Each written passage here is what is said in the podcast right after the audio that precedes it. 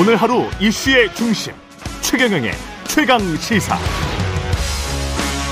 네, 야당과 전 정부를 겨냥한 검찰의 전방위 수사가 이어지고 있습니다. 어제 탈북어민 강제 북송 사건과 관련해서 노영민 전 청와대 비서실장 소환 조사했습니다. 검찰이 당시 청와대 국정상황실장을 지낸 민주당 윤건영 의원 전화로 연결돼 있습니다. 안녕하세요. 네, 안녕하세요. 예. 윤건영입니다. 그, 예, 탈북어민 강제 북송 사건 이야기 나누시기 전에 민주당사 네. 지금 어제 압수수색 하려다가 검찰에 그냥 돌아갔었잖아요. 네네. 예, 그 어떻게 의원님도 피켓 시위를 좀 벌이셨습니까? 어, 예, 함께 했고요. 네. 어, 야당 당사 압수수색 시도는 과거 독재 시대 때도 없었던 분명한 정치 탄압이라고 생각합니다. 예. 해당되는 당사자가 출근한 지 얼마 되지도 않은데 음. 예, 대선 당시 혐의를 핑계로 야당의 중앙 당사를 압수수색하겠다는 것은 의도가 너무 뻔하고요. 음. 심지어 해당 당직자는 공용 책상에 공용 컴퓨터를 사용한다고 들었습니다. 관련 자료가 없다는 것을 검찰은 너무 잘 알고 있음에도 특히나 당에서 임의 제출 형식으로 제출하겠다고 제안까지 했는데 검찰이 거부했다고 합니다. 음. 이는 민주당을 이제 범죄 집단으로 낙인 찍으려는 검찰의 보여주기를 위한 정치 쇼라고 저는 생각하는데 특히 오늘이 대검 국정감사 날이라는 것을 고려한 전형적인 저는 정치 검찰 모습이라고 생각합니다. 오늘이 대검 국정감사 날이에요?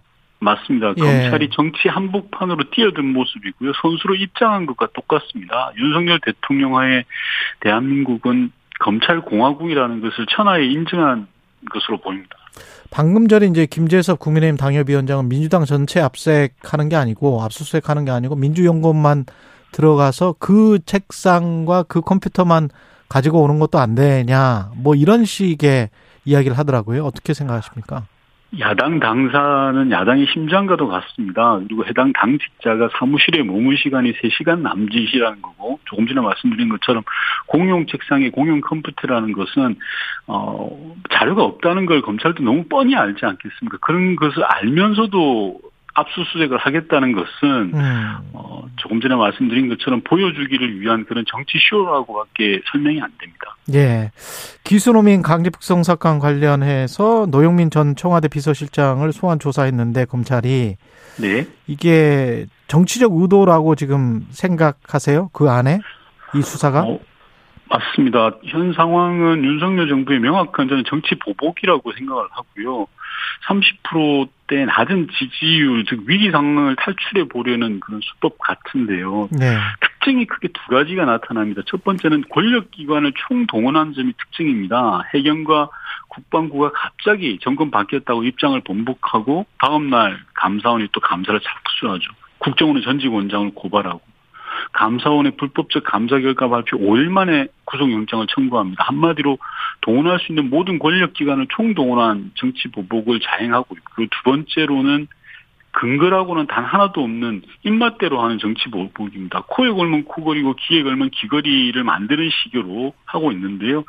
본질은 변한 게 하나도 없는데 없는 죄를 억지로 만들고 있는 그런 꼴입니다. 이 사건의 본질은 뭐라고 생각하세요?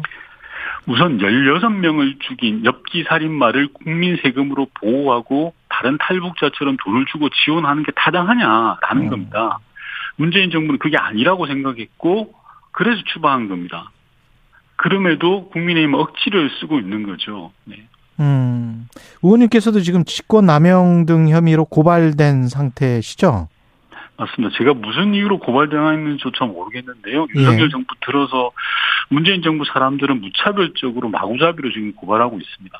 뭐 출석해라라는 요구 같은 게 혹시 나왔었나요? 아직 저한테 전달받은 바는 제가 전- 전해받은 바는 없습니다. 예. 이게 그러면 직권 남용 등 혐의라고 검찰이 주장을 하면 네. 어떤 직권을 어떻게 남용했다는 걸까요? 어, 제가 왜 고발당했는지도 모르니까요. 네. 제가 무슨 권한을 남용했는지조차 제가 모르겠습니다. 음. 이 동해 엽기 살인마 북송 사건에 있어서는요. 예. 어, 검찰에서 불러봐야 알겠습니다. 그래요. 그 국정원 보고서에 의하면 노영민 전 비서실장 주재로 열린 대책회의에서 북송 받침이 결정됐다. 이거는 사실입니까? 팩트입니까? 당시? 아닙니다. 노영민 비서실장은 음. 당시 이 청와대 비서실장이었고요. 예. 어, 동해 엽기 살인마 북송 사건을 담당했던 것은 안보실입니다. 음. 상황을 되돌이켜 보면 당시에는 안보실장과 대통령님이 해외 순방 중이었습니다. 따라서 네. 국내에 있는 비서실장이 그런 사건이 벌어졌을 때 상황이 어떻게 되느냐 라는 정도의 간담회를 개최한 걸로 저는 알고 있습니다. 아 거기에서 북송 방침이 결정된 것은 아니다. 어 결정할 단위 회의 단위도 아니고요 권한도 예. 없는 겁니다. 그렇군요. 그러면 또 다른 주장, 기순자에 대한 합동 조사가 보통 수주일 걸리는데 이 경우에는 3일 만에 끝내고 서둘러 북송했다. 예. 예. 그리고 귀순호민이 납포되기 전인 아예 11월 2일에 미리 북송 방침을 세웠던 거 아니냐. 뭐 이런 주장은 어떻게 생각하세요? 말도 안 되는 주장이고요. 예. 제가 앞서 말씀드린 것처럼 이번 사건의 본질은 16명을 줄인 엽기 살인마를 우리 국민으로 인정하고 보호할 거냐는 겁니다. 음. 통상 탈북자 합동 조사는 넘어온 사람이 간첩인지 위장 탈북인지 가리기 위해서 일정한 시간이 필요한 겁니다. 예. 하지만 이 사건의 경우 우리는 SI 첩보로 이미 엽기 살인을 파악하고 있었고 본인 자백이 있었습니다. 따라서 시간을 끌 사안이 아니었습니다. 음. 예를 들어서 2010년 이후로 우리 해역에 들어와서 납포된 북한 주민들이 한 270, 80명 되는데요. 그 중에 한 200여 명이 소환됐습니다. 당일 또는 평균 3, 4일 이내로 바로 다 소환된 겁니다. 예. 지금 검찰은 탈북자와 엽기 살인마의 차이를 구별하지 못하고 있습니다. 아니면 알면서도 모른 척하고 정치 보복을 활용하고 있다고 생각합니다. 그렇군요. 이 관련해서 어 이 쭉 이렇게 검찰이 가다 보면 이 사건도 문재인 전 대통령까지 검찰이 수사를 진행을 할까요? 어떻게 생각하세요? 저는 당연히 그렇게 할 걸로 보여지는데요. 예. 어, 그 배경에는 정치 보복을 통해서 자신들의 낮은 지지율, 즉 위기를 탈출해 보려는 의도가 있는 건 아닌가라는 생각이 듭니다. 역사상 유례 없이 낮은 초기 국정 지지율과 국정 난맥상을 보이는 상황에서 고정 지지층 결집을 통해서 극복해 보려는 의도가 있는 건 아닌가 생각납니다.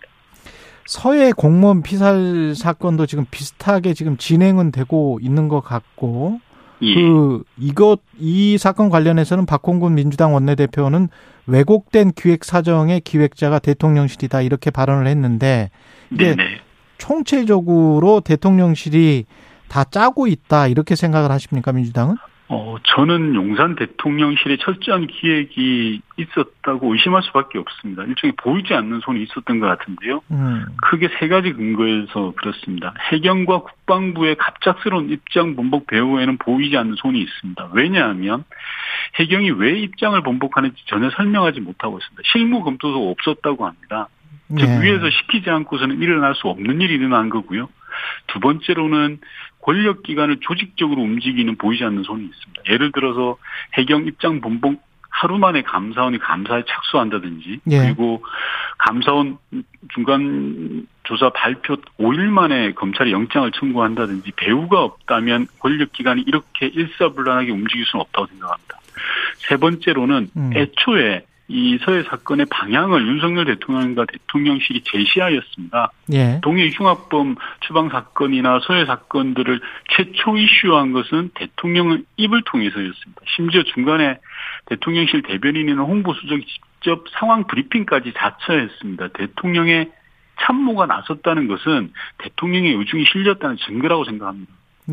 이 사건뿐만이 아니고 귀순어민 북송 사건 그다음에 어제 벌어진 민주당사 압수수색이랄지 뭐 이런 것들도 다 맥락이 비슷하다 다 엮여 있다 대통령실이 그렇습니다. 사실은 다 주제를 하는 것 아니냐 뭐 이런 생각이십니까? 그렇습니다. 보이지 않는 손이라고 생각을 하고 있고요. 예. 실제로 윤석열 정부는 취임 이후에 위기가 생기면 매번 전임 정부를 끄집어냈습니다. 이 방송을 들으시는 분들도 떠오르는 게 있는지 한번 생각해 보시면 알 텐데요. 지난 6개월간 윤석열 정부가 한 게 도대체 제대로 기억나는 게 있습니까? 고물가, 고환율, 주가 폭락, 민생 심각한데 오직 윤석열 정부는 정치 보복 위에는 관심이 없었거든요. 음. 그런 차원에서 보시면 이해가 쉽다고 생각합니다. 그 재판 과정 이 과정에서 근데 민주당 그 일각의 어떤 우려는 혹시 당이 뭐 어, 내용을 겪을 가능성은 어떻게 생각하세요, 윤 의원님은? 어, 저희 당이 내용을 겪을 일은 크게 없다고 생각하고요. 예. 지금 뭐 집권 세력이 생각하는 그런 정치 보복에 단호하게 대응을 하, 해야 된다. 그렇게 생각합니다. 모든 사건에 대해서 어, 모든 사건이라고 하는 범주가 저는 대단히 애매할 수 있는데요. 예. 조금 전에 말씀드린 것처럼 예. 구체적인 팩트에 근거하지 않고 전임 정부를 망신 주기 위한 그런 정치 보복 그리고 예. 집권 세력의 위기를 극복하는데 활용되는 음. 그런 정치 보복에 대해서는 단호하게 맞서 싸울 것이다라는 말씀드립니다. 결국 이 서해 공무원 피격 사건도 문재인 전 대통령이 실체적 진실을 밝히기 위해서 조사 받아야 한다. 이게 지금 국민의힘에 계속되는 주장인데, 예. 예, 이것도 역시 모욕죽이다. 전형적인 저는 마녀 사냥 수법이라고 생각합니다. 잘못한 게 없는데 대체 무엇을 결제 해지하고 진실을 밝히라는 건지 없는 죄를 만들어서라도 자백하라는 그런 꼴인데요. 공소장이나 다름없는 이번 감사원 18페이지 보도자료에도 보면 문재인 대통령이 무엇을 잘못했다는 건지 단 한 개, 단 한 점도 담겨 있지 않습니다. 지금 음, 국민의힘 주장은 말씀드린 것처럼 전임 대통령에 대한 정치 보복 그 이상도 이하도 아 닙니다. 제발 예. 고향에서 조용히 사시겠다는 퇴임 대통령을 건들지 말고 그냥 좀 그냥 두시면 좋겠다는 그런 생각입니다. 최근에 또 흘러나오는 이야기는 구명조끼에 뭐 한자가 적혀 있었다. 인근에 중국 어선이 있었다. 네. 이게 이거를 이제 점선들을 뭐 연결해서 시나리오를 만드는 거지 않습니까? 네, 그렇습니다. 예, 이게 어떤 가지고 있는 실체적 진실 함의가 있다고 보세요? 저는 모르겠습니다. 대체 무슨 소리인지 잘 모르겠고요. 감사원이 먼저 사실을 밝혀야 된다고 생각합니다. 아주 중요한 음, 부분인데요. 예. 한자 이야기가 어디서 나온 건지, 국방부의 SI 첩보인지, 국정원 정보인지, 해경이 눈으로 본 건지 예. 밝혀야 된다고 생각을 하고, 만약 국방부 SI 첩보에 나온 것이라면 그 내용이 무엇이고 어느 부처에 공유되었고 어디까지 보고된 건지를 알아야 사실을 판단할 수 있다고 생각합니다. 예. 만약에 감사원 주장대로라면 피해자가 누군가에 의해 구조가 됐는데 다시 바다에 빠졌다는 그렇죠. 소리지 않습니까? 예, 예. 이게 상식적으로 이해가 되는 건가 되묻고 싶습니다. 음. 그리고 그게 어떻게 문재인 정부의 잘못과 연결이 되는 건지 모르겠습니다. 이런 부분들이 저는 감사원 조사의 신뢰성을 심각하게 떨어뜨리는 부분이다 그렇게 생각합니다. 60개 정도의 어떤 그 정보를 삭제했다. 네. 국방부 장관이. 그거는 답변이 된다고 생각하세요? 아유, 그건 정말 말도 안 되는 엉터리 조사라고 생각하는데요. 예. 서해 공무원 사망 사건에 관련된 핵심 정보는 군의 SI 첩보지 않습니까? 예. 그 자료는 지금도 국방부에 고스란히 있습니다. 음. 저희 민주당 TF에서 국방부를 방문했을 때 국방부 관계자가 자신 있게 이야기했습니다. 예. 지금도 국방부에 온전히 보관돼 있다. 라고 어. 이야기했습니다. 그리고 당시 그 자료들을 가지고 국회 국방위에 보고하고 NSC에 보고했던 거 아닙니까? 만약에 그 자료가 없었다면 어떻게 보고를 했겠습니까? 그리고 감사원에서 어떻게 그걸 확인할 수가 있었겠습니까? 음. 어제 굉장히 많은 일들이 있었는데 원외 당협위원장들과 대통령 오찬도 있었단 말이죠. 근데 거기에서 네네. 이제 종북 주사파와는 협치가 불가능하다 이런 발언을 했고 물론 어떤 대답 차원에서 그렇게 말을 했다고는 하지만 이게 또 네. 김문수 경사위원장이 의원님에게도 수령에 네. 충성한다 뭐 이렇게 이야기를 하- 했고 문재인 전 대통령은 김일성주의자다 뭐 이렇게 이야기 네. 이게 이게 어떻게 쭉 이렇게 엮, 엮입니까? 한마디로 집권 세력이 종북몰이와 색깔론의 목을 너무 매는 듯합니다. 예. 뭐 저에 대해서는 종북 수령에 충성하는 사람으로 비난하고 예. 어, 전임 대통령을 김일성주의자로 공격하고 이런 사람을 또 대통령이 나서서 두둔하고 또 집권 여당의 대표라는 분을 그 분은 그 부분에 대해서 찬동하고 이게 쌍팔년도도 아니고 21세기 집권 여당의 모습인가 그런 안타까움이 들고요. 특히 그런 분을 감싸두는 대통령의 메시지는 상식을 벗어나도 한참 벗어나 있다고 생각합니다. 대통령은 대한민국 전체를 대변해야지 일부 수구 세력만을 대변해서는 결코 안 됩니다. 특히 앞서 말씀하신 것처럼 협치 대상을 말씀하면서 종북 주사파를 언급하셨거든요. 예. 설마 우리 민주당을 종북 주사파 집단으로 보시는 건지 누구를 염두에 두고 한 이야기인지 명확하게 입장을 밝혀야 됩니다.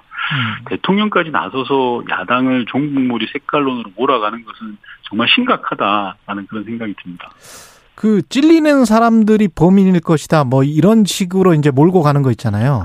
예. 예, 그거는 어떻게 보십니까? 그게 전형적인 색깔론과 종북몰이죠. 예. 말도 안 되는 이야기 아니겠습니까? 뭐 그, 찔리는 사람들이 다 그, 그렇게 몰아가는 것은 저는 정말 네. 대통령실에서 해야 될 발언인가 싶고요. 음. 대통령 조금 전에도 말씀드렸다시피 저는 대통령이 대통령 주변에 수구 보수 세력들로 포위된 건 아닌가라는 생각이 듭니다. 그래서 음? 그런 사람들의 생각과 예. 점점점 동일시 되는 것은 아닌가라는 그런 걱정이 많이 듭니다. 만약에 의원님이 그 말씀하신 대로 어떤 기획되고 의도된 것이라면 이를 통해서 지지율이 올라, 올라갈 것이라고 판단하는 걸까요? 지지율이 올라가는 것 이전에 예. 지지율의 급격한 하락을 막고 우선은 음. 고정 지지층을 결집시키는데 목표하고 있는 건 아닌가 싶습니다. 고정 지지층, 예.